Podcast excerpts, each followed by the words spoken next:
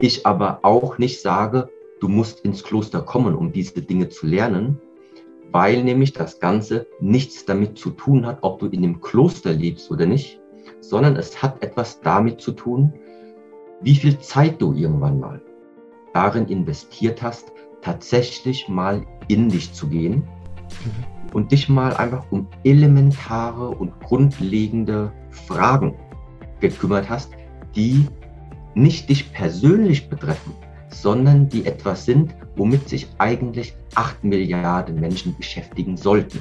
Herzlich willkommen zurück zu einer neuen Folge bei den Gesprächen von morgen. Hier spricht dein Host Jonathan und ich freue mich, dich zu einem Wochenend-Special auf eine besondere Reise mitzunehmen. Ich hatte vor ein paar Tagen das Vergnügen, in der Nähe von Kaiserslautern das Shaolin-Kloster Europe zu besuchen und dort den Meister Shi Hengyi zu treffen. Und Shi ist heute mein Gast. Shi hat einen ganz tollen TEDx-Talk gehalten, den über 12 Millionen Menschen gehört haben. Five Hindrances to Self-Mastery, vielleicht kennst du den auch und er hat eine unheimlich spannende Lebensgeschichte. Ist mit vier Jahren zum Shaolin Kung Fu gekommen.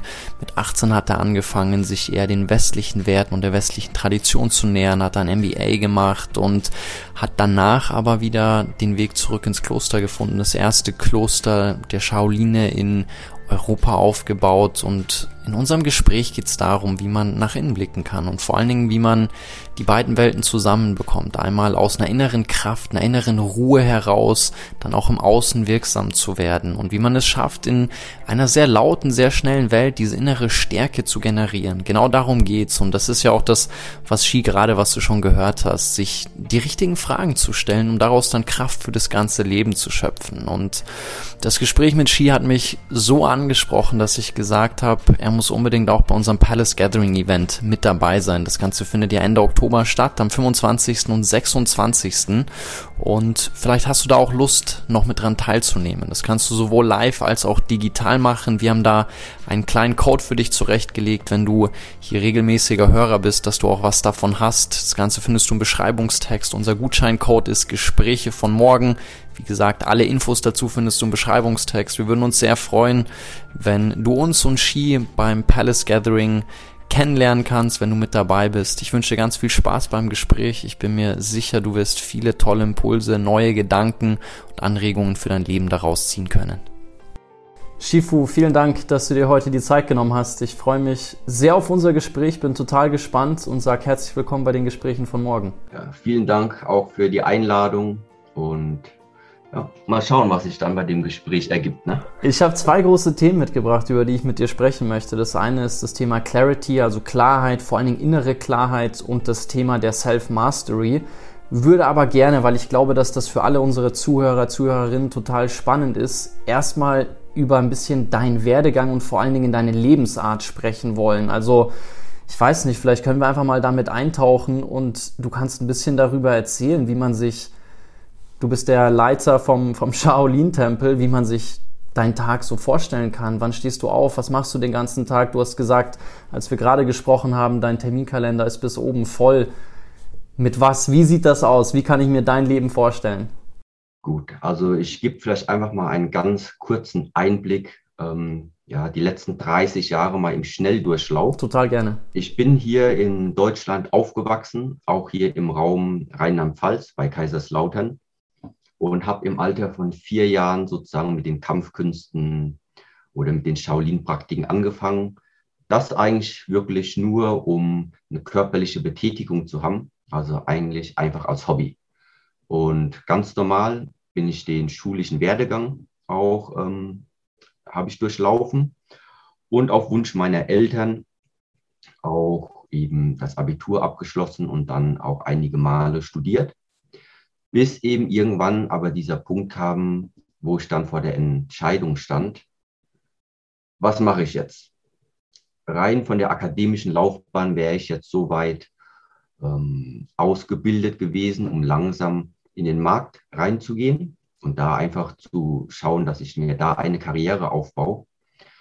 Aber andererseits bin ich halt seit dem vierten Lebensjahr immer sehr gerne am Trainieren gewesen. Und zwar am Trainieren vorrangig eben mit dem, was wir heutzutage als Shaolin Kung Fu oder äh, Shaolin-Praktiken bezeichnen. Jetzt kennt man Shaolin größtenteils als eine Kampfkunstgruppe vielleicht oder als sogenannte Kampfmönche, die sehr viel ähm, Kung Fu praktizieren.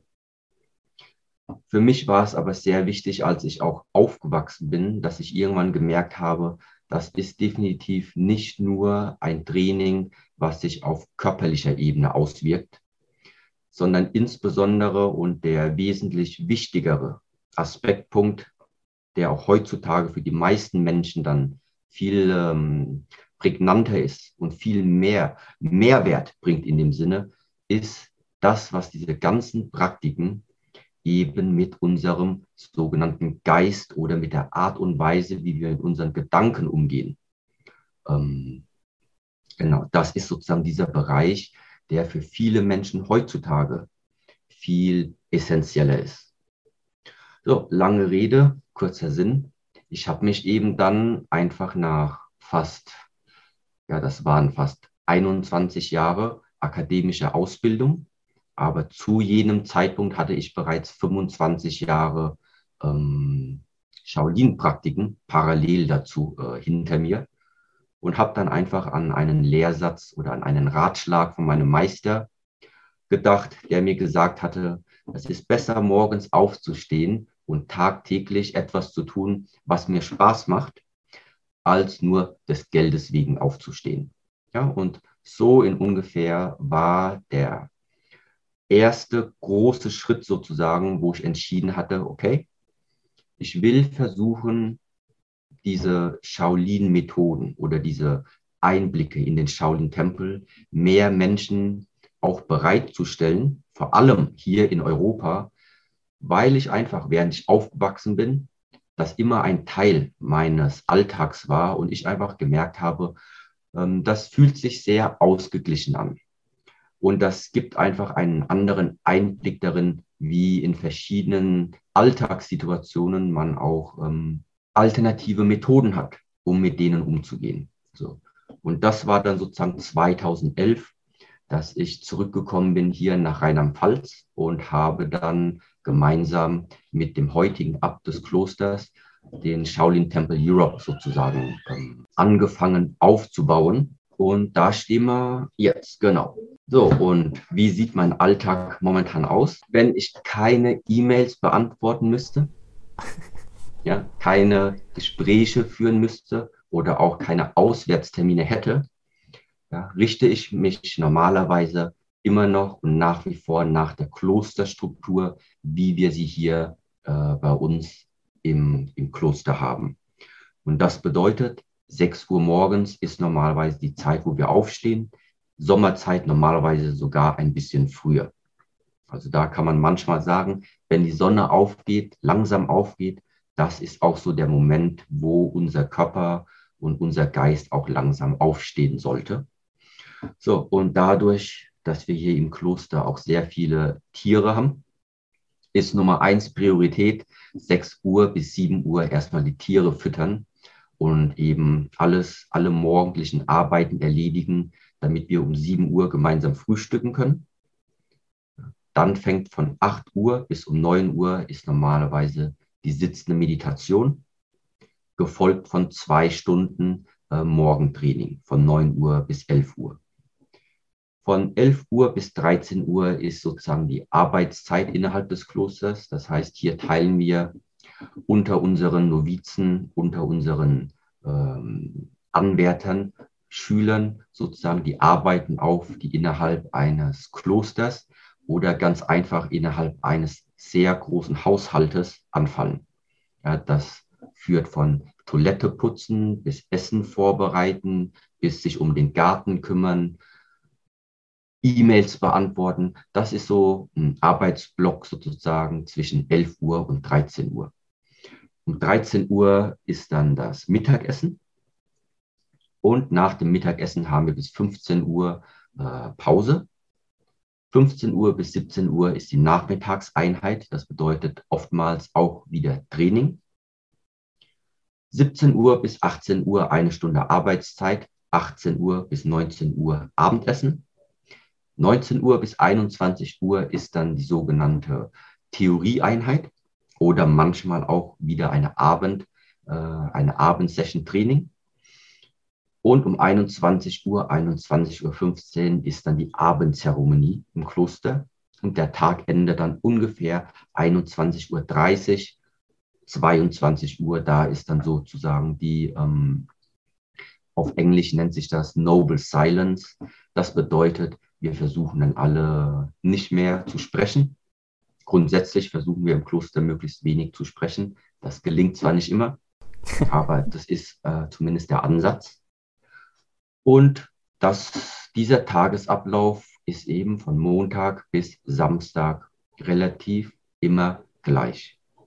Und wow. da dazwischen eben fallen aber jetzt ähm, für verschiedene Positionen hier im Kloster auch ähm, noch andere ähm, Arbeiten an. Das heißt, ja, da müssen wir sehr, sehr viel manchmal organisieren, weil letztendlich ist unsere Ordensgemeinschaft im Moment, besteht die aus 15 Personen.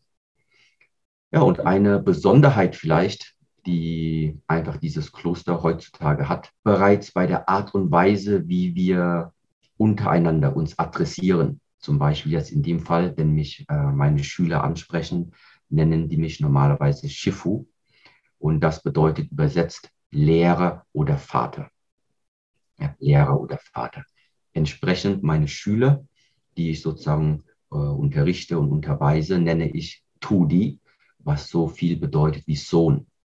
Ja, und der höchste Abt unseres Klosters, das ist Setaigung, das bedeutet höchster Vater des Tempels. Das heißt, man sieht bereits, dass anhand dieser Titelgebung wir sehr nahe dabei sind an diesem asiatischen oder konfuzianischen Bild einer Familie.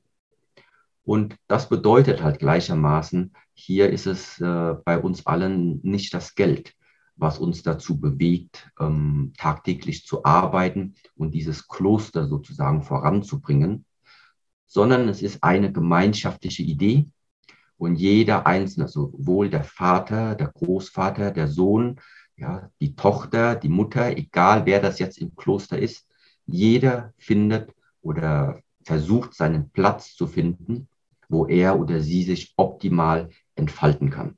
Und es ist halt ganz normal. Der Großvater, der schleppt nicht die hartesten und schwierigsten ähm, Laster hier. Das machen die, die noch jung und kräftig sind.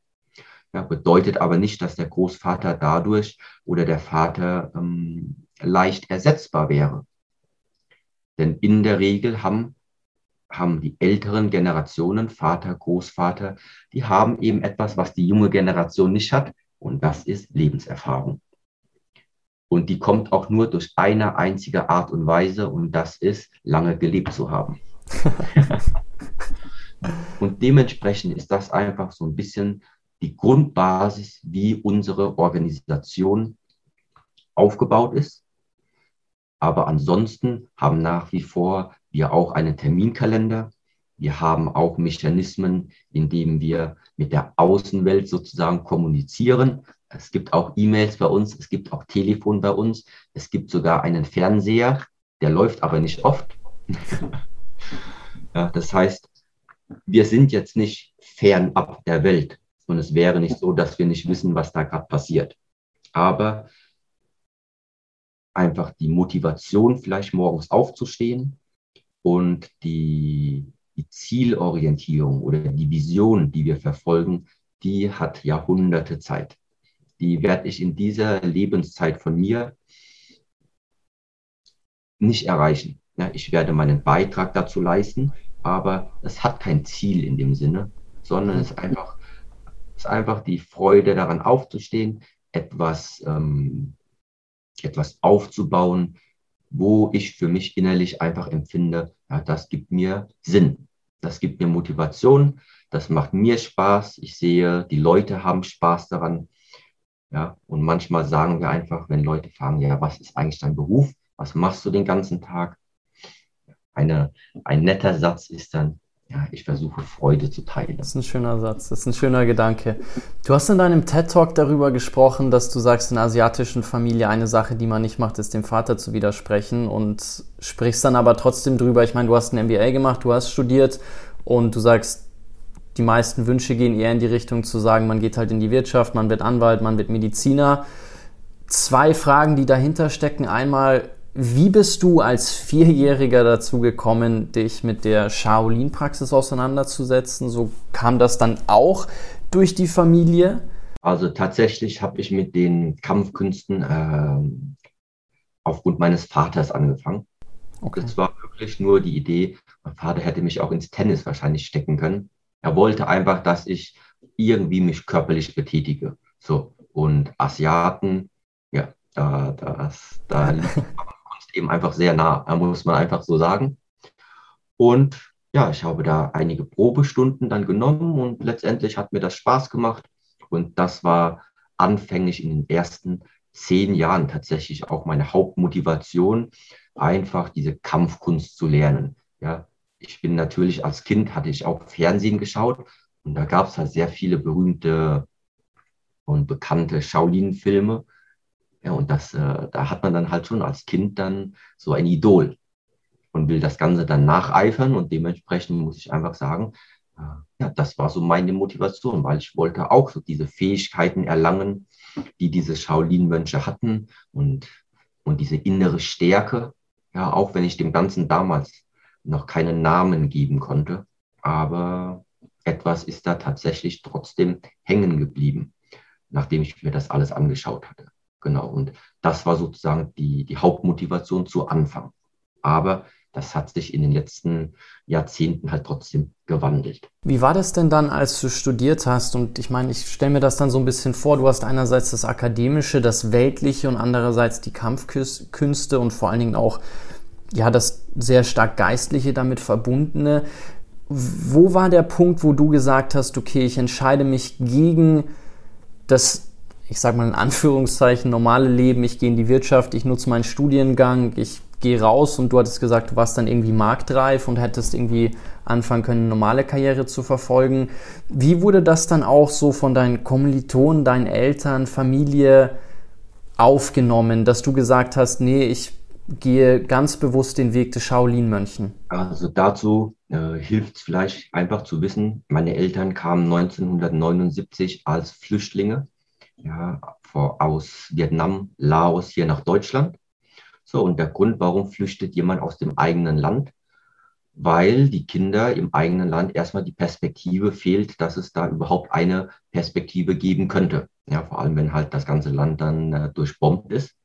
Und dann sieht man da halt nicht, wo soll da die Zukunft sein. So, entsprechend muss man ganz klar sagen, äh, Augenmerk und warum meine Eltern eben diesen Wunsch hatten, dass ich studiere, auch entsprechend diese Berufe oder diese Berufsklassen, ja, äh, Ingenieur, Architekt, Anwalt, Ärzte, das sind ja alles normalerweise, zumindest damals, das sind hochbezahlte und, ähm, Berufe. Ja. Dementsprechend ist ganz klar zu sagen, ja, auf jeden Fall ging es da in der einen Art und Weise erstmal um diese finanzielle Sicherheit. So. Und dementsprechend war das auch Augenmerk meiner Eltern, mich einfach insofern vorzubereiten, dass ich zumindest die Möglichkeiten besitze, falls ich das in Erwägung ziehe, ähm, einen hochbezahlten Beruf eines Tages eben dann aufzugreifen. So, das heißt, das ist die eine Seite der Medaille. Ja, die andere Seite ist aber einfach die, ich sehe auch heutzutage diesen Entschluss, dass ich jetzt hier innerhalb des Klosters tätig bin, nicht als Abtrennung von der äußeren Welt. Weil 99 Prozent der Menschen, mit denen ich im Alltag zu tun habe, das sind keine Leute, die auch im Kloster leben. Ja, das sind das normale Menschen äh, aus, aus allen möglichen Branchen und Berufszweigen und Altersklassen und, und äh, Kulturen. Das heißt, Insbesondere, weil ich aber eben jetzt in diesen beiden Welten aufgewachsen bin und auch eben noch Kontakt zu vielen meiner Kommilitonen habe, sehe, wie die ihr Leben heute leben, sehe, was für Probleme mit, mit was die sich beschäftigen. Irgendwo sehe ich dann aber auch die Lösung. Mhm. Die Lösung für sehr viele dieser Probleme. Und dementsprechend ist mein größter Zugang und eigentlich der Bereich, wo ich tatsächlich wirken will, ist nicht für die, die ihr Kloster gefunden haben. Das ist für die, die sowas wie ein Kloster bisher noch nicht kennengelernt haben. Ich aber auch nicht sage, du musst ins Kloster kommen, um diese Dinge zu lernen, weil nämlich das Ganze nichts damit zu tun hat, ob du in dem Kloster lebst oder nicht, sondern es hat etwas damit zu tun, wie viel Zeit du irgendwann mal darin investiert hast, tatsächlich mal in dich zu gehen mhm. und dich mal einfach um elementare und grundlegende Fragen gekümmert hast, die nicht dich persönlich betreffen, sondern die etwas sind, womit sich eigentlich acht Milliarden Menschen beschäftigen sollten. Ja, und das war in allen Kulturen auch schon immer gleich. Das sind Fragen, woher kommen wir, woher gehen wir, warum sind wir hier, was ist das Potenzial von uns und alle diese verschiedenen Dinge. Letztendlich ist die Sache aber einfach auch die, es gibt Organisationen, es gibt Menschen, die ihr Leben eben genau auf diese Fragestellungen ausgerichtet haben, heutzutage auch im 21. Jahrhundert. Und das sind eben normalerweise die Klöster, weil die den ganzen Tag genau das als Objektiv, als Zielsetzung haben. Das Erkunden von menschlicher Möglichkeit, das Erkunden des eigenen Körpers, das Erkunden des eigenen Geistes, ja, und das hat für mich sehr, sehr wenig etwas mit Religion jetzt in dem Fall zu mhm. Das heißt, ich habe das in sehr vielen Gesprächen und in sehr vielen Publikationen auch eigentlich immer wieder erwähnt. Und es ist mir auch wichtig, dass das weiterhin wirklich in die Welt getragen wird. Obwohl ich jetzt 30 Jahre mit dieser Art und Weise der Shaolin-Tradition, der Shaolin-Kultur aufgewachsen bin und nach wie vor damit verbringe. Und auch wenn ich jetzt in einem Kloster lebe. Aber ich bezeichne mich eigentlich nicht als gläubig. Ja, und wenn ich es ganz ernst nehme, würde ich sogar nicht einmal sagen, dass ich, dass ich ein dogmatischer Buddhist bin, weil bei mir gibt es einfach keine Dogmen. Für mich gibt mhm. es Einsichten, es gibt Beobachtungen, die man tun kann. Und dann gibt es die Fähigkeit, über diese Beobachtungen möglichst mit klarem Gedanken, mit klarem Geist darüber einfach mal, einfach mal ein bisschen zu kontemplieren und danach zu überlegen, okay, was, welchen Mehrwert kann ich aus dieser Einsicht jetzt eventuell für mich rausziehen, ohne dass das einen Faktor von Glauben zu tun hat, sondern das hat einen Faktor von Einsicht weil du es für dich selbst erkannt hast. Es ist so. In dem Moment, wo du es erkennst, fällt eben dieses, dieser Glaubensbegriff sehr oft einfach weg. Und das ist eben genau dieser Ansatz, warum unser Kloster Shaolin Temple Europe, gelegen in Europa und eben mit dem Augenmerk einfach die Einsichten oder nein, sagen wir so, die Methoden, um an Einsichten zu gelangen, diese einfach äh, für eine breitere Öffentlichkeit bereitzustellen, weil man kann Einsichten eigentlich nicht teilen. Weil die Einsicht heißt deswegen Einsicht, weil der Mensch selbst in sich ja. diese Einsicht bekommt. Das Einzige, was ich tun kann, ist die Methode dazu sozusagen bereitzustellen. So. Und das ist letztendlich eigentlich Ziel unserer Organisation. Und momentan in den letzten elf Jahren ist einfach auch die Resonanz, die wir erfahren, sehr, sehr positiv. Und gerade neuerlich war irgendwann mal eine Frage gewesen. Ja, da, da wurde mir die Frage gestellt, ja, wann eigentlich ist tatsächlich dieser Punkt gefallen bei mir, dass ich mich bewusst dafür entschieden hatte, diesen Weg einzuschlagen. Und all die Jahre davor hatte ich tatsächlich gedacht, dass die Entscheidung irgendwann wirklich so in meiner Hand lag, dass ich gesagt habe, ja, ich habe das für mich bewusst entschieden, dass ich diesen Weg gehe. So. Nachdem ich allerdings ein bisschen in mich gegangen bin, musste ich momentan wahrscheinlich feststellen, dass ich das Ganze eher einfach so sehe, ich mache das, was momentan notwendig ist, was ich für mich fühle.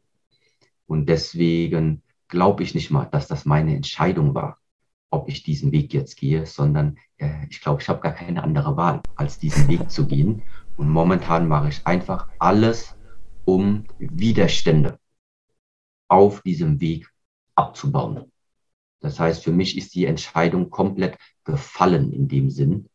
Oder es spielt keine Rolle mehr in meinen Gedanken, wie ich mich in fünf Jahren sehe, wie ich mich in zehn Jahren sehe, sondern ich bin jeden Tag hier, stehe ich auf und dann spüre ich, was noch an äh, Herausforderungen ansteht. So, und diese Herausforderungen, die, die werden einfach bewältigt. Manchmal dauert es einen Tag, manchmal dauert es eine Woche, aber ich spüre einfach sehr stark, ähm, was ich schon, was ich einfach machen muss. Ich habe ganz viele Fragen und immer wenn ich dir zuhöre, tun sich noch weitere Fragen und Gedanken auf. Ich will mal in das Thema der Einsicht eintauchen, weil du darüber gesprochen hast, dass man Einsicht eigentlich nicht teilen kann, weil man ja selber nach innen blicken muss. Das hat mich an eine Anekdote erinnert, beziehungsweise an eine persönliche Erfahrung, die du auch in einem, in einem Vortrag mal geteilt hast von einem Lehrmeister von dir, der über den Reisenden spricht, der an die Spitze eines Bergs gelangen möchte. Und bevor er sich auf die Reise aufmacht, wartet er unten am Berg und spricht mit ein paar, die schon auf dem Berg waren, die runterkommen und fragt sie nach ihrer Reise und hört die erste Erfahrung und denkt sich, puh, vielleicht mache ich mich doch nicht auf den Weg, klingt ja ein bisschen anstrengend, spricht dann mit weiteren Reisenden und als er irgendwie mit 30 Menschen gesprochen hat, die sich auf diese Reise gemacht haben, denkt er sich, okay, jetzt habe ich so viele Erfahrungen gehört, jetzt muss ich ja gar nicht mehr selber reisen und worüber du dann sprichst, ist, dass du sagst, es geht eigentlich darum, dass jeder die Reise für sich findet und dass jeder für sich find, herausfindet, welche Art von Reisen macht am meisten Sinn. Und du hattest über die Kontemplation gesprochen. Und ich glaube, dass das ja ganz entscheidend dafür ist, dass ich nach innen blicke, um dann auch zu verstehen, welche Art der Reise ist die stimmige für mich. Nur wenn ich in die Welt schaue, und da bin ich gespannt drauf, ähm, wenn du deine Ansichten teilst, wie du unsere heutige Lebensart beurteilst, dann nehme ich sehr stark wahr, dass viele von uns einfach sehr stark im Außen leben, dass wir sehr stark den Blick einfach auf, bei euch glaube ich, auf, auf eurer Website heißt es die weltlichen Dinge, bei, also es wird sehr stark auf das Weltliche geblickt, statt nach innen zu blicken. Wie würdest du denn sagen, können wir es trotzdem schaffen, herauszufinden, welche Art der Reise zu uns als Individuum gut passt? Also das ist in der Tat ein Bereich, der füllt Wochen und Monate und Jahre, sich damit zu beschäftigen. Aber vorweg, einfach wenn jemand auch diesen Talk, zum Beispiel diesen TEDx-Talk, falls jemand den gelesen oder ge gehört hat, letztendlich eine Nachricht, die ich damit übermitteln wollte, ist einfach dieser Begriff von Klarheit. Und um einfach auch für die Deutschsprachigen vielleicht ein bisschen Klarheit in diesen Begriff Klarheit zu bringen. Einfach folgendes Bild. In Asien sprechen wir sehr oft in Metaphern.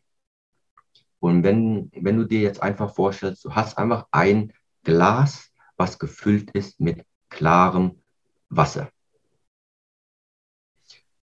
Wenn das Wasser stillsteht und du blickst durch dieses Glas durch, erkennst du eigentlich relativ deutlich noch, was sich auf der anderen Seite dieses Glases befindet. Oder alternativ auch von oben runter Richtung, Richtung äh, Glasboden schauen. Und wenn unten drunter irgendwie ein Blatt Papier liegen würde, dann kannst du deutlich lesen, was da immer noch geschrieben steht. Dieser Zustand, dass das Wasser klar ist und dass das Wasser ruhig ist, Genau dieser eine Zustand ist der klarste Zustand, den dieses Gefäß mit diesem Inhalt einnehmen kann. So, Wenn ich jetzt Sandkörner nehme und, und, und streue die ins Wasser und rühre dann das Wasser ein bisschen rum, dann ist das Wasser getrübt. Nehme ich irgendeine Farbe, mache die da rein, gelbe Farbe, dann erscheint das ganze Bild darunter gelb. Mache ich das Ganze mit, äh, mit roter Farbe, dann erscheint das Ganze rot. Das heißt, es nimmt eine Färbung an. Das ist das eine.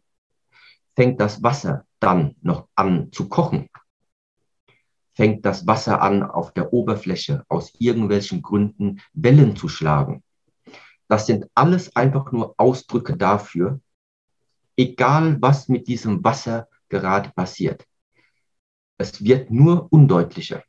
Es wird einfach immer nur schwieriger. Letztendlich gibt es nur einen einzigen Zustand, der dir die tatsächliche Klarheit bringt, wenn du durch dieses Wasser schaust. Und das ist, das Wasser ist ruhig und es ist nicht gefärbt. Und diese Färbung oder diese Bewegung des Wassers, das ist etwas, was wir in unserer Tradition manchmal einfach bezeichnen als, entweder hast du etwas in deinem Kopf, eine Art von Information, die so wirkt wie ein Filter. Das bedeutet, das ist das, was das Wasser färbt oder du hast etwas innerhalb von dir, was aufbrausend ist, was absinkend ist, was unstabil ist, ähnlich wie die Emotionen, die wir Menschen in uns empfinden. Und das führt eben wiederum dazu, dass das Bild unklar wird. So. Und egal, ob du jetzt auf einen Berg steigen willst, ob du einfach nur eine Straße geradeaus fahren willst, oder ob du dir sagst, ich will eines Tages nach New York. In all diesen Dingen geht es darum, überhaupt erstmal Nummer eins, damit du weißt, in welche Richtung soll ich denn aufbrechen, wenn ich nach New York will, musst du überhaupt erstmal sozusagen wissen, wo stehst du? Weil ohne zu wissen, wo, wo jemand steht, kann man nicht einfach sagen, du musst einfach mehr Richtung Westen reisen. Ja. Ihr kommt drauf an, wo der, wo der initiale Standpunkt ist. Das heißt, Nummer eins, um überhaupt zu erkennen, wo kann ich hin? Wo will ich hin? Was ist der richtige Weg? Nummer eins ist, wo stehst du gerade?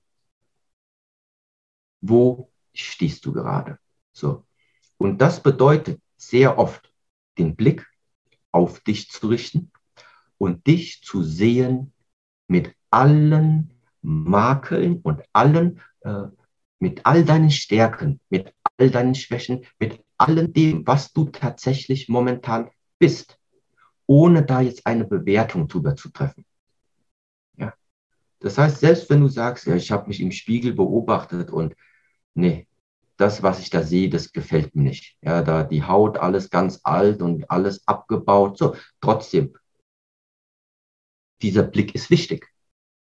Weil ohne diesen Blick wirst du niemals diese Vision in deinem, in deinem Geiste entwickeln können, dass es eine bessere Version von dir geben könnte. Und dann fängt der Weg an. Weil du weißt, dass es etwas, eine glänzendere Variante von dir gibt. Und weil du das mit deinem aktuellen Standpunkt vergleichen kannst. Jetzt weißt du, jetzt kennst du, jetzt hast du eine Vision. Und jetzt fängt es eben an, dass wir Wege finden, diese Vision in die Art und Weise, wie wir leben, in unseren Alltag, in unsere Handlungen vor allen Dingen anfangen umzusetzen. Das heißt, eine Vision ist etwas, was in unserem Geiste erstmal vorhanden ist. Ja, aber nur in unserem eigenen Geist. Die Welt da draußen weiß nichts davon, weil diese Vision in uns ist. Und was wir eben tun müssen dann, wenn wir das wollen, ist die Vision zu manifestieren. Und diese Manifestation von etwas Geistigem in unsere weltliche Welt sozusagen, in unsere Welt bestehend aus Materie. Da muss Manifestation stattfinden. Und diese Manifestation ist zum Beispiel, nicht zum Beispiel, eigentlich ist es, das ist, was tust du jeden Tag? Das sind deine Handlungen. Ja? Und diese Handlungen wiederum, woher weiß ich, wie ich handeln soll, wie ich handeln muss? Für sehr viele Menschen ist das bereits eben dieser Punkt, wo eine Entscheidung getroffen werden muss. Ja, Handlungen bedürfen einer Entscheidung. So, und da ist einfach die Frage, aufgrund welcher Kriterien triffst du eigentlich deine alltäglichen, tagtäglichen Entscheidungen? Ja, und da zum Beispiel ähm, gleich sehr einfach verständlich, die beste Entscheidung treffe ich in der Regel dann, wenn ich möglichst viele wahre, wahre Informationen über die Situation habe. Das heißt, mir muss möglichst viel Information bereit, bereitstehen, aber diese Information darf auch keine Falschinformation sein. Das heißt, es geht um qualitativ hochwertige Information. Je mehr von dieser qualitativen Information mir bereitsteht, desto einfacher wird es letztendlich für mich, eine Entscheidung zu treffen, weil ich die Situation relativ klar sehe, ja, sofern die Informationen eben gut sind und dementsprechend auch eine klare Handlung treffen kann. So. Und das sind alles eben Punkte, wo dieser Begriff Klarheit so wichtig ist.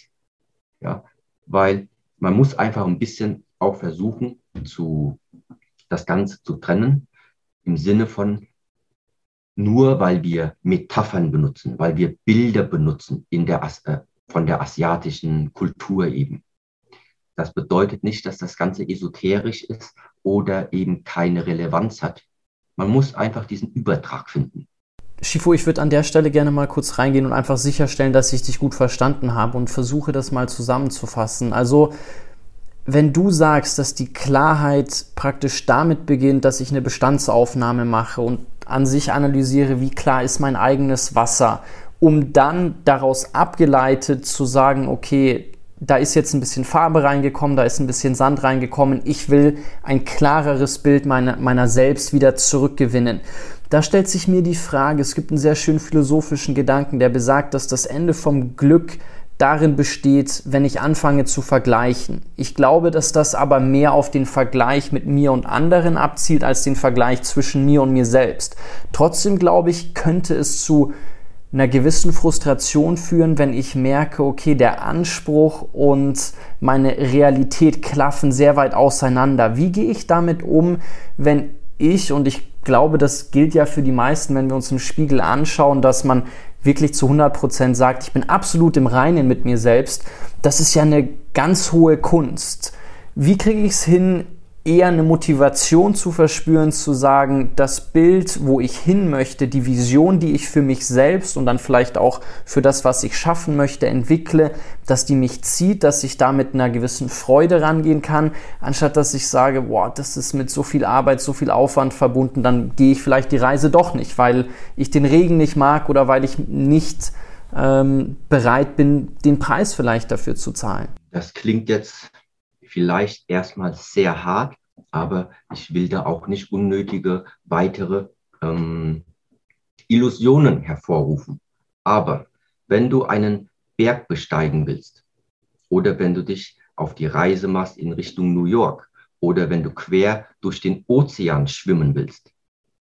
Und selbst wenn du einfach nur irgendwo stillstehst und willst fünf Meter weiter in eine, egal in welche Richtung, für all diese Dinge, egal was du tust, es ist immer ein Plus an, an Energieinvestition notwendig.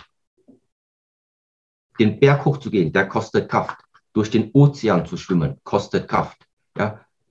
Zu gehen statt zu stehen, kostet mehr Kraft als einfach zu stehen.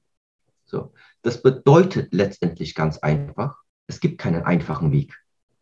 Du kannst nicht einfach stillstehen und warten, bis das Taxi kommt oder irgendjemand kommt und dich auf diesem Weg mitnimmt. Du kannst klar warten, aber ich denke, du wartest sehr, sehr lange.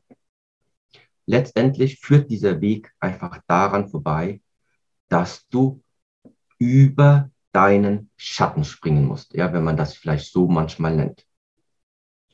Und tatsächlich ein schwieriger Punkt ist, diesen Absprung zu schaffen dieser Absprung von dieser Motivationslosigkeit oder wenn du das Gefühl hast, du, du stehst still und, und dir gefällt einfach nicht, wie die aktuelle Lage ist. So, manchmal sagen wir einfach, wenn jemand sieht, ihm geht es schlecht, fühlt sich dann auch noch schlecht, aber kommt immer noch nicht raus. Es kann einfach daran liegen, das ist noch nicht schlecht genug. Mhm. Ja, und das ist so ähnlich wie, wie diesen Satz, den es gibt, wenn du den tiefsten Punkt des Tals erreicht hast, geht es nur noch in eine Richtung. Ja, das heißt, es ist teilweise manchmal einfach nur, schau einfach, dass du nicht stehen bleibst. Und dieses Auf und Ab, das wird sich automatisch, oder wird, da wird es einen Weg geben. Letztendlich musst du nur entscheiden, ob du die Kraft aufbringen willst, diesen Weg, wenn er sich dir offenbart, auch zu gehen. Das ist einer der Gründe, warum heutzutage nach wie vor im Shaolin-Tempel, egal wo man heutzutage in der Welt jetzt hinschaut, Shaolin ist auf jeden Fall bekannt für die Kampfkünste und die körperliche Kultivierung, das körperliche Training. So, damit einhergehend ist sehr viel Schwitzen, sehr viel Anstrengung, sehr viel äh, teilweise Schmerzen auch. Aber wenn du in diesem Bereich Shaolin Kung Fu vorankommen willst, gibt es keinen anderen Weg. Ja, das ist das sogenannte durch das Tal der Schmerzen gehen. Aber durch dieses Tal der Schmerzen läufst du genau einmal. Weil wenn du einen Schmerz tatsächlich mal gänzlich und in Tiefe überwunden hast, der wiederholt sich im Leben nicht mehr. Und so ähnlich, manchmal, ja, in der Vergangenheit habe ich auch manchmal hier PlayStation und Nintendo auch gespielt. Ja. Und deswegen gefällt mir dieses Beispiel manchmal wirklich sehr gut. Ja, du fängst einfach Super Mario, fängst du auf Level 1 an. Mhm. Du fängst auf Level 1 an, du wiederholst, wenn du scheiterst, machst du nochmal Level 1. Erst wenn du gut genug bist und den ersten Level, die ersten Herausforderungen gemeistert hast, dann offenbart sich für dich der nächste Level. So. Und das bedeutet jetzt für uns Menschen, wenn du in den letzten fünf Jahren immer eigentlich ein und dasselbe Problem hast, das Kernproblem ist dasselbe, das prägt sich nur vielleicht äh, unterschiedlich aus. Aber so das Kernproblem ist dasselbe. Und du merkst, das zieht sich schon fünf Jahre, sechs Jahre in meinem Leben äh, mit mir. Das wird es auch in Zukunft, wenn dieses Kernproblem ähm, bestehen bleibt. Ja. Und dementsprechend ist so dieser Satz, ständig versuchen zu wachsen und alles, wo du merkst, wo du momentan zur aktuellen Lage viel, viel Widerstand verspürst. Genau diese Stellen mit viel Widerstand, mentalem Widerstand, emotionalem Widerstand, das sind die Bereiche, die dich am schnellsten voranbringen, wenn sie aufgelöst werden. So. Und so ähnlich ist das in der Ansichtsweise hier bei uns im Kloster. Woher weiß ich, was meine nächste Baustelle ist?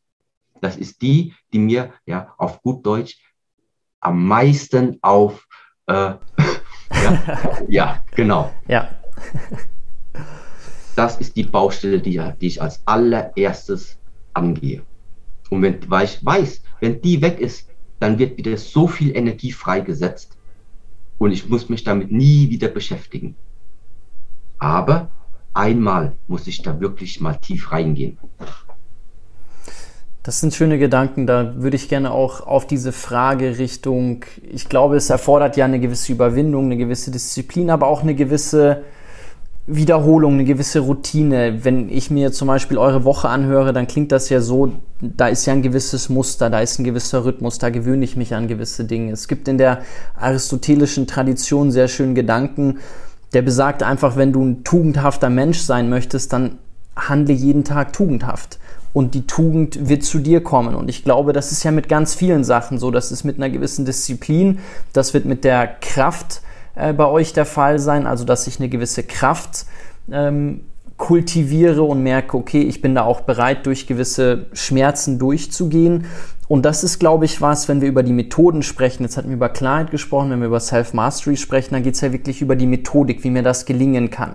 Was sind denn da so die Methodiken, die du vielleicht teilen kannst, wo du sagst, die dabei helfen können, dieses Tugendhafte, diese Gewohnheit an den Tag zu legen. Ich glaube, dass es dann tatsächlich auch einfacher wird. Also umso länger ich am Ball bleibe, umso mehr merke ich, okay, ich habe eine Sache aus dem Weg geräumt, ich habe den Widerstand auflösen können. Das gibt mir auch das Selbstvertrauen zu sagen, ich schaffe es, den nächsten Widerstand aufzulösen. Wenn ich nie aktiv werde, dann weiß ich ja gar nicht, wozu ich in der Lage bin. Aber wie kriege ich den ersten Dominostein umgeschmissen und schaue dann, dass die Dominosteine weiter fallen können? Zu Ende von dem TEDx Talk hatte ich ja noch einen kleinen Satz erwähnt ja, ich bin nicht meine Gedanken, ich bin nicht mein Körper, ja, und ich bin auch nicht meine Gefühle. So. Was meine ich damit? Das ist erstmal nur ein Bild gesprochen. Aber dieses Bild, wenn man da ein bisschen tiefer reingeht, äh, das gibt, das gibt eine weitere Perspektive. Und zwar gibt es die Perspektive, dass ich natürlich mein Gehirn, meinen Geist dazu benutzen kann, zu denken. Ja, dafür ist er da.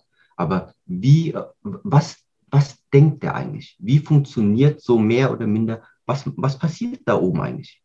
Und jetzt simpel ausgedrückt, ja, es kommt Information, dringt in mich herein. So, und jetzt habe ich linkes Hirn und rechtes Hirn, die fangen jetzt an abzugleichen. Die Information, die mir jetzt gerade zur Verfügung gestellt worden ist, mit der Information, die ich in den vergangenen Jahren sozusagen aufgenommen habe. Das kann sein durch, was haben meine Eltern mir gesagt, was habe ich in der Zeitung gelesen, ja, was sagt die Regierung, was läuft im Fernsehen. Das heißt, womit fängt der Abgleich jedes Mal an? Abgleich mit der Information, die sich zu dem Zeitpunkt bereits in dir drin befindet. So. Das bedeutet aber ja in dem Sinne, es ist immer nur ein Abgleich mit der Vergangenheit, weil Erfahrung und das, was im Hirn gespeichert ist, das sind vergangene Erfahrungen, das sind vergangene Momente. So.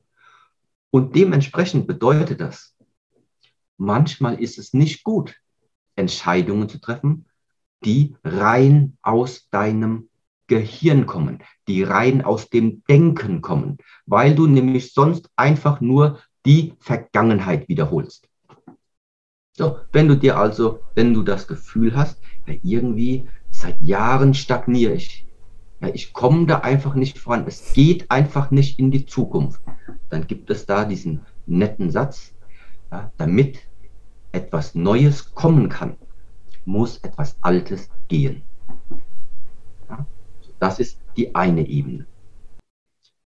Ein zweiter Aspektpunkt, ja, wie du auch äh, angemerkt hast, ist tatsächlich der, eine Methode, eine Methodik innerhalb des Klosters oder innerhalb der asiatischen Kampfkünste ist ganz einfach die Wiederholung. Ja, warum Wiederholung? Was ist ein Vorteil davon, wenn etwas strukturiert, wiederholt, immer wieder abläuft? Es befreit dich davon, selbst Entscheidungen treffen zu müssen während dieser Zeit. Ja, das bedeutet, Wiederholung ist nicht schlecht. Es ist, es hat eine Struktur und du hast die Disziplin, diese Struktur einfach, einfach zu machen. Ja, das ist so ähnlich wie das Zähneputzen. Man denkt ja nicht mehr daran, dass du jetzt die Zahnbürste borsten hoch und dann borste runter. Ja, das hat ja nichts mit Denken zu tun, sondern während des Zähneputzen, da ist eine Art Automatismus äh, eingetreten. Und normalerweise, wenn jemand morgens aufsteht, da ist ja auch nicht einmal die Frage, soll ich jetzt Zähne putzen oder nicht, sondern es ist einfach übernommen worden, weil es äh, hilfreich ist, ja, weil es wichtig ist für die Hygiene, aber weil es einfach auch hilfreich ist. Und so ähnlich ist es eben, wenn wir versuchen, Bereiche innerhalb unseres Tages, die auf jeden Fall essentiell wichtig für uns sind, die einfach insofern von, von, von dem Denken auszulagern und die Stadt darüber bewusst zu denken, einfach in eine Struktur packen. Ja? Das heißt, wenn du sagst, mein Körper fühlt sich einfach gut an, wenn der Tag morgens mit acht Kilometer Laufen beginnt. So, fertig. Dann, dann steht morgens, wenn du um 7 Uhr auf die Arbeit musst, dann steht von 6 bis 7 Uhr eben 8 Kilometer auf deinem Tagesplan. Und dann stehst du auf und ziehst die Sachen an und rennst einfach los. Und das wiederholt, wiederholt, ja, für eine Woche, für einen Monat, für ein Jahr, bis das, bis das zu etwas geworden ist, was ohne zu denken einfach zu einem Bestandteil deines Lebens geworden ist. So, und was ist jetzt letztendlich aber dann das Resultat, was daraus gekommen ist? Das Resultat ist deine Vitalität. Deine Vitalität ist jetzt aber aus etwas hervorgegangen, nicht weil du dir darüber Gedanken gemacht hast, oh, ich will jetzt vital werden, sondern die ist ganz simpel und ergreifend einfach nur deswegen gekommen, weil du weil du eine Stunde deines Alltags etwas gehandelt hast. Es war tatsächlich einfach das Aufstehen, Rennen. Aufstehen, Rennen. Das heißt, es ist die Handlung, es ist die Handlung, die dir den positiven Effekt im Leben gebracht hat. Es ist nicht das darüber denken. Du hättest genauso gut das ganze Jahr über sozusagen diese Zeit von sechs bis sieben drüber nachdenken. ah, ja, genau, wenn ich jetzt joggen gehen würde, dann würde es mir gut gehen. Ja, aber dieses Denken hätte dir nicht die Vitalität gebracht, wie du sie tatsächlich empfindest. Und deswegen sagen wir, es ist die Handlung, die dein Leben ausmacht. Es ist nicht das, was du denkst. Das, was du denkst, kann dein Leben sehr oft verkomplizieren. Es ist die Handlung, die einen Menschen ausmacht. Nicht das, was er redet, nicht das, was er denkt. Es ist, wenn du auf sein Leben blickst, wie sieht dem sein Alltag aus? Was macht er den ganzen Tag?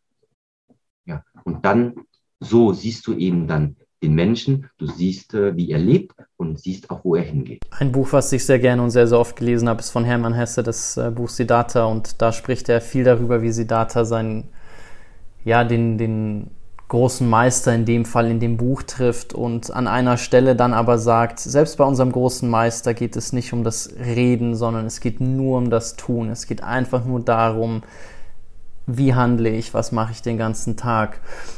Und eine Sache, die da aber, wenn wir nochmal auf Self-Mastery zurückkommen, glaube ich, vielen im Weg steht und da, das kenne ich stellenweise auch selber, ist ein Punkt, den du Restlessness nennst, also die Sprunghaftigkeit des Geistes, dieses, dass wir es sehr schwer ähm, häufig ist, im Moment zu sein, nicht ständig an ganz viele andere Dinge zu denken was natürlich mit einer gewissen Lebensart zusammenhängt, wo, wo ich mir schon auch die Frage stelle, als du eingangs gesagt hast, als ich nach deinem Tag gefragt habe und du meintest, wenn ich nicht E-Mails machen müsste, wenn ich nicht die ganzen Gespräche zu führen hätte, ähm, da bin ich dir übrigens sehr dankbar, dass du die Zeit hier für unser Gespräch genommen hast, ähm, dann würdest du dich einfach dem normalen Alltag ähm, widmen können.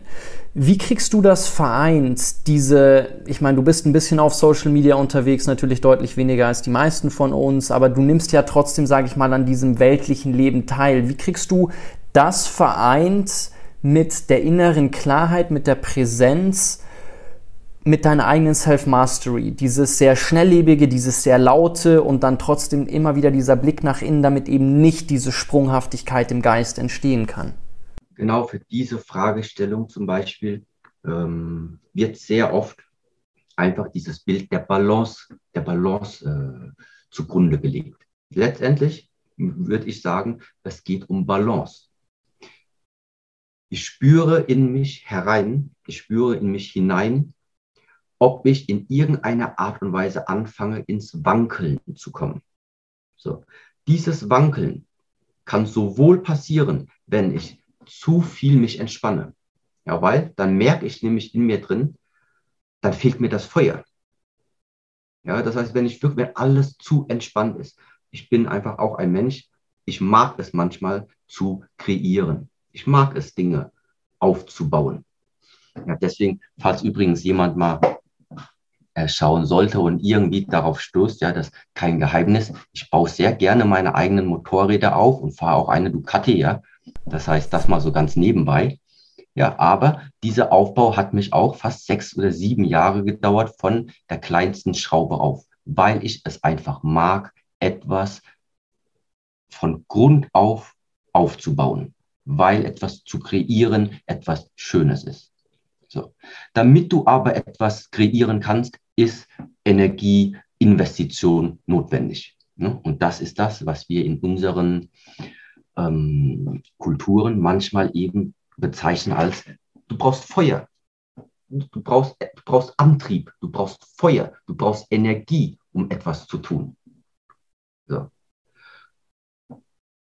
Tust du das aber ausschließlich, das heißt die ganzen 24 Stunden am Tag, du schläfst vielleicht ein bisschen, bist danach aber nur am Kreieren, das heißt nur am Machen, nur an Aktivität, nur auf Social Media, nur dabei, irgendetwas aufzubauen, dann passiert das, was normalerweise passiert ist, wenn dein Energie-Input, diese Ausgaben der Energie auf Dauer nicht standhalten, dann verbrauchst du ganz einfach viel zu viel Feuer und fängst an, die Ressourcen deines Körpers zu verbrennen. Ja. Und dann kommt eben das, was wir heutzutage als Burnout bezeichnen. Das heißt, ja, ein Burnout, den bekommt normalerweise niemand, der auf der Couch liegt. Ja, weil ein Burnout bekommt jemand, der erstmal sozusagen gebrannt hat. So. Und das ist eben genau die Balance, die ich auch heute, heutzutage in meinem Alltag für mich ein bisschen ähm, treffen muss, weil die eine Seite ist tatsächlich auch die, letztendlich sind auch wir eine Organisation, die mittlerweile äh, über 15 Personen hier bei uns beherbergt. Und dementsprechend, der, unser Strom muss bezahlt werden, das Essen muss bezahlt werden, das ganze Anwesen ja, gehört teilweise immer noch der Bank, muss abbezahlt werden. Das heißt, auf jeden Fall ist Geld ein wichtiger Punkt. So, die Frage ist nur, wie viel davon? Und da ist ganz einfach so, dass es zum Beispiel in der Vergangenheit sehr viele Anfragen gab für sogenannte Business Trainings.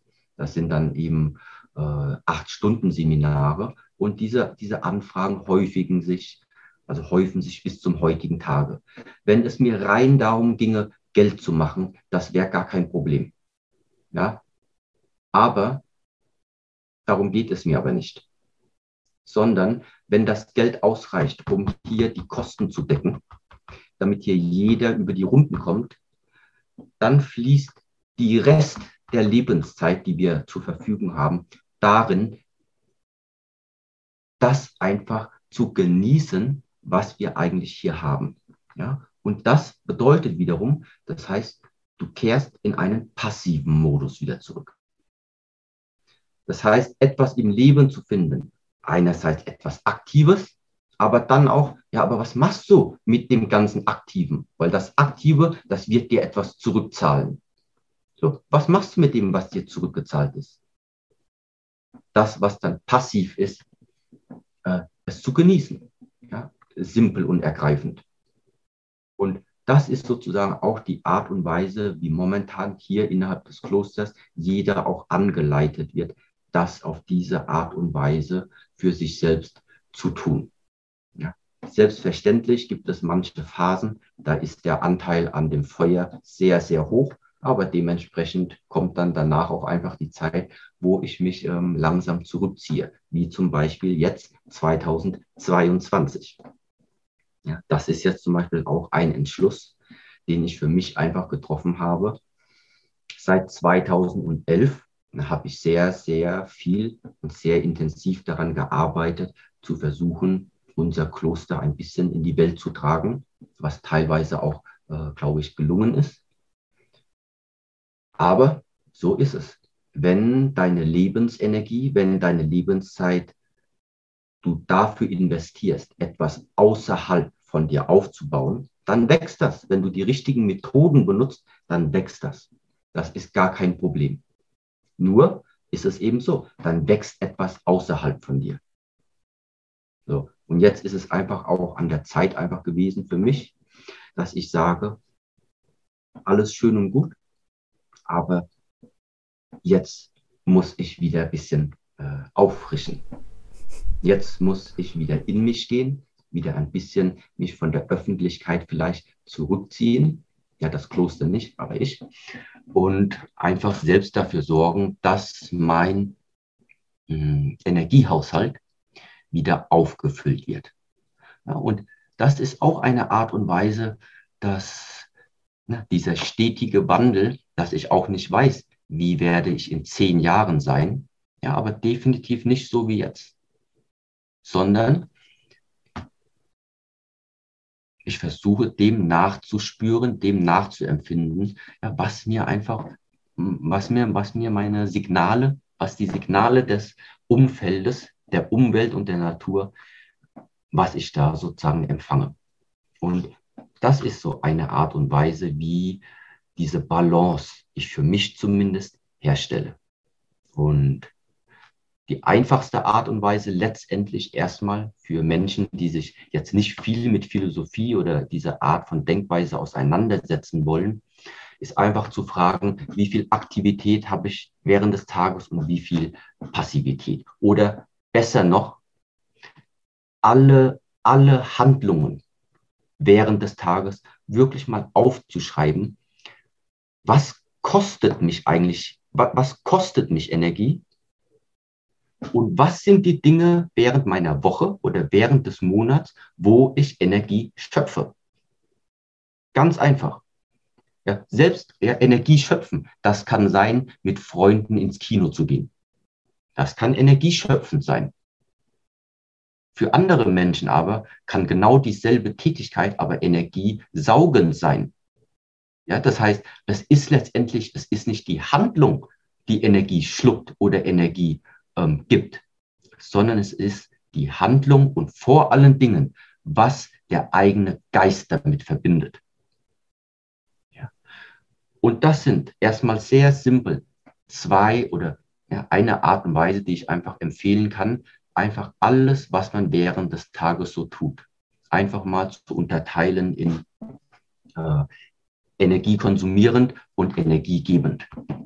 Und die zwei Sachen letztendlich müssen ungefähr ausgeglichen sein. Das ist ein schöner Impuls. Ich würde wahnsinnig gerne total lange noch mit dir weitersprechen. Ich würde aber an der Stelle abschließend noch, du hattest eingangs erwähnt, dass du natürlich mitbekommst, was da draußen in der Welt passiert und dass du auf die Dinge blickst und dann ja durch deine Introspektive der letzten drei Jahrzehnte sehr viele Lösungen dann eigentlich im Blick hast und die Lösungen in den Sinn kommen. Mich würde interessieren, wie du auf die Welt da draußen blickst. Ich meine, das ist eine total große generische Frage, aber mich würde interessieren, was dich zuversichtlich stimmt und was, was dir Sorgen bereitet und was du da vielleicht noch abschließend mitgeben möchtest. Und ich stelle das bewusst sehr offen, weil so jetzt aus dem Gespräch heraus habe ich auch gemerkt, dass du das dann sehr gut einfängst und da deine uns uns sehr schön, also uns Zuhörer, Zuhörerinnen sehr schön mit auf deine gedankliche Reise nehmen kannst. Es gibt einen schönen Begriff, der nennt sich heutzutage äh, Zeitgeist. Ich glaube sogar im Englischen ist der Begriff ähm, ja. bekannt. Ja, so. ja. Zeitgeist würde ich jetzt einfach mal bezeichnen als, das ist so das gemeinsame Bewusstseinsfeld, was so auf der Erde eben jeder so hat. Das ist so ein gemeinsames Bewusstsein. Ja, wie tickt die Erde momentan? 21. Jahrhundert. Wie sieht dieser Spirit unserer Erde aus? Und letztendlich, wenn ich auf die Welt blicke, dann sehe ich einfach genau diesen Spirit. Einen Spirit, der aus vielen, vielen verschiedenen kleineren, ähm, kleineren Zugängen besteht. So.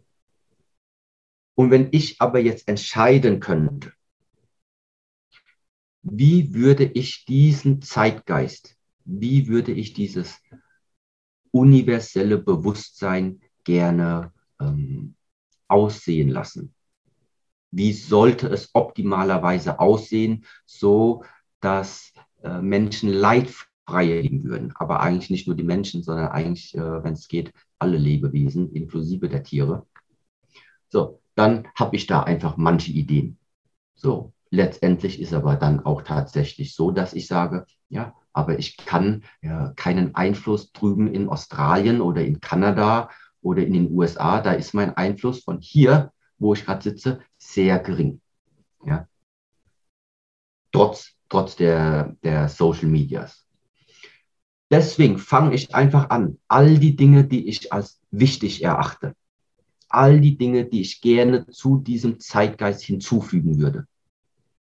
Das sind die Werte, das sind die moralischen Vorstellungen, das sind, das ist die Ethik, die ich hier anfange, im kleinen Kreis erst für mich zu kultivieren, dann an meine Schüler weiterzugeben, danach an die Gäste, die dieses Kloster besuchen und in diesem kleinen Kreis von dort aus eben das Ganze auszudehnen.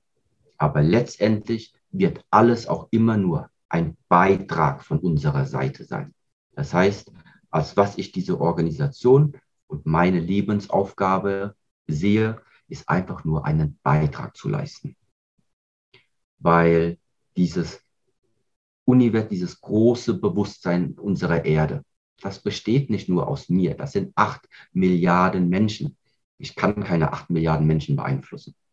Deswegen mache ich einfach das, was für mich als eine Person ähm, ja, in meiner, in meiner, äh, in meinen Fähigkeiten liegt. Ne? Und das bedeutet, hier, dieser Kreis, wo ich bin, von hier aus fange ich an aufzubauen. Das heißt, deswegen blicke ich nicht so oft auf die Probleme auf der anderen Welt. Ja, wenn, wenn ich dort in der Nähe wäre, könnte ich was tun. Aber mehr Einfluss kann ich direkt auswirken auf das Umfeld, was unmittelbar sich hier bei mir befindet.